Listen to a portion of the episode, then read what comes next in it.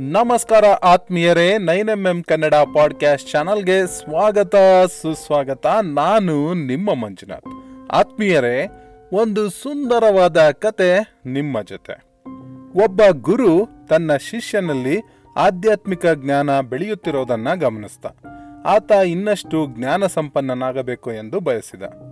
ಅದಕ್ಕೆ ಬೇಕಾಗಿ ಒಂದು ನದಿ ತೀರದಲ್ಲಿದ್ದ ಗುಡಿಸಿಲಿನಲ್ಲಿ ಆತನೊಬ್ಬನನ್ನೇ ಬಿಟ್ಟು ಗುರು ದೂರ ಹೋದ.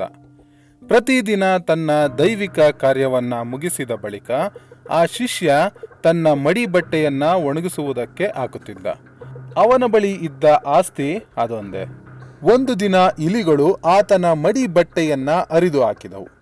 ಹೇಗೋ ಸಾವರಿಸಿಕೊಂಡು ಆತ ಭಿಕ್ಷೆಗೆ ಹೋಗಿ ಇನ್ನೊಂದು ಬಟ್ಟೆ ಪಡೆದು ತಂದ. ಇಲಿಗಳು ಮತ್ತೆ ಆಕ್ರಮಿಸಿ ಬಟ್ಟೆ ಅರಿದು ಹಾಕಿದವು.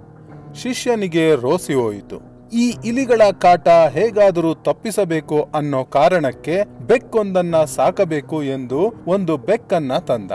ಮರುದಿನದಿಂದ ಆತ ತನಗೊಬ್ಬನಿಗೆ ಅಲ್ಲದೆ ಬೆಕ್ಕಿಗೂ ಭಿಕ್ಷೆ ಬೇಡಿ ಆಹಾರ ಸಂಪಾದನೆ ಮಾಡಬೇಕಾಯಿತು. ಶಿಷ್ಯನಿಗೆ ಈಗ ಭಿಕ್ಷೆ ಬೇಡುವುದು ತುಂಬಾ ಕಷ್ಟವಾಗಿ ಕಂಡಿತು. ಹಳ್ಳಿಗರ ಮೇಲೆ ಎಷ್ಟು ಹೊರೆ ಏರುವುದು ಎಂದು ಭಾವಿಸಿದ ಆತ ಒಂದು ಹಸುವನ್ನ ತಂದ. ಈಗ ಹಸುವಿಗೂ ಬೇಕಾದ ಮೇವನ್ನ ಭಿಕ್ಷೆ ಬೆಡಿಯೇ ಸಂಪಾದನೆ ಮಾಡಬೇಕಾಯಿತು. ಭೂಮಿ ಇದ್ದಿದ್ದರೆ ನಾನೇ ಮೇವು ಬೆಳೆಯಬಹುದಾಯಿತು ಎಂದು ಭಾವಿಸಿದ ಆತ ಗುಡಸಿಲಿನ ಸುತ್ತಲಿನ ಜಾಗದಲ್ಲೇ ಮೇವು ಬೆಳೆಯುವುದಕ್ಕೆ ಶುರು ಮಾಡಿದ. ಆದರೆ ಇವೆಲ್ಲ ಕೆಲಸಗಳ ನಡುವೆ ಆತನಿಗೆ ಧ್ಯಾನಕ್ಕೆ ಸಮಯವೇ ಸಿಗುತ್ತಿರಲಿಲ್ಲ. ಹೀಗಾಗಿ ಆತ ಭೂಮಿ ನೋಡಿಕೊಳ್ಳುವುದಕ್ಕೆ, ಹಸು ಸಾಕುವುದಕ್ಕೆ ಕೆಲಸದವರನ್ನ ನೇಮಕ ಮಾಡಿದ. ಈಗ ಕೆಲಸದವರ ಮೇಲ್ವಿಚಾರಣೆ ನೋಡಿಕೊಳ್ಳುವುದಕ್ಕೆ ಕಷ್ಟವಾಯಿತು. ತನ್ನ ಕೆಲಸ ಸುಲಭ ಮಾಡಿಕೊಳ್ಳುವುದಕ್ಕಾಗಿ ನಂಬಿಕೆಯಾದಂತ ವ್ಯಕ್ತಿ ಬೇಕಾಗಿತ್ತು. ಆದ ಕಾರಣ ಮದುವೆಯಾದ, ಮಕ್ಕಳಾದವು. ಹೀಗೆ ಆತ ಆ ಹಳ್ಳಿಯ ಶ್ರೀಮಂತ ವ್ಯಕ್ತಿಯಾದ. ಹಲವು ವರ್ಷಗಳು ಹೀಗೆ ಕಳೆಯಿತು. ತನ್ನ ಶಿಷ್ಯ ಹೇಗಿದ್ದಾನೆ ಎಂದು ನೋಡುವುದಕ್ಕೆ ಗುರು ಬಂದರು. ಗುರುವಿಗೆ ಆಘಾತವಾಯಿತು. ಗುಡಸಲಿದ್ದ ಜಾಗದಲ್ಲಿ ದೊಡ್ಡ ಅರಮನೆಯಂತ ಮನೆ ತಲೆ ಎತ್ತಿತ್ತು ಇದು ತನ್ನ ಶಿಷ್ಯ ಇದ್ದ ಜಾಗ ಹೌದೋ ಅಲ್ಲವೋ ಎಂದು ಅನುಮಾನ ಬಂತು. ಅಲ್ಲೇ ಇದ್ದ ಕೆಲಸದವರನ್ನ, ಇದು ನನ್ನ ಶಿಷ್ಯ ಇದ್ದ ಗುಡಿಸಲಲ್ಲವೇ? ಎಂದು ಕೇಳಿದ.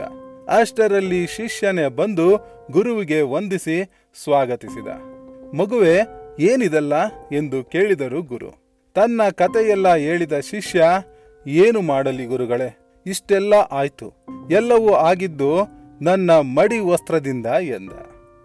ಆತ್ಮೀಯರೇ ಜೀವನವೇ ಬಯಕೆಯ ಸರಮಾಲೆ. ಏನಂತೀರಿ? ಧನ್ಯವಾದಗಳು.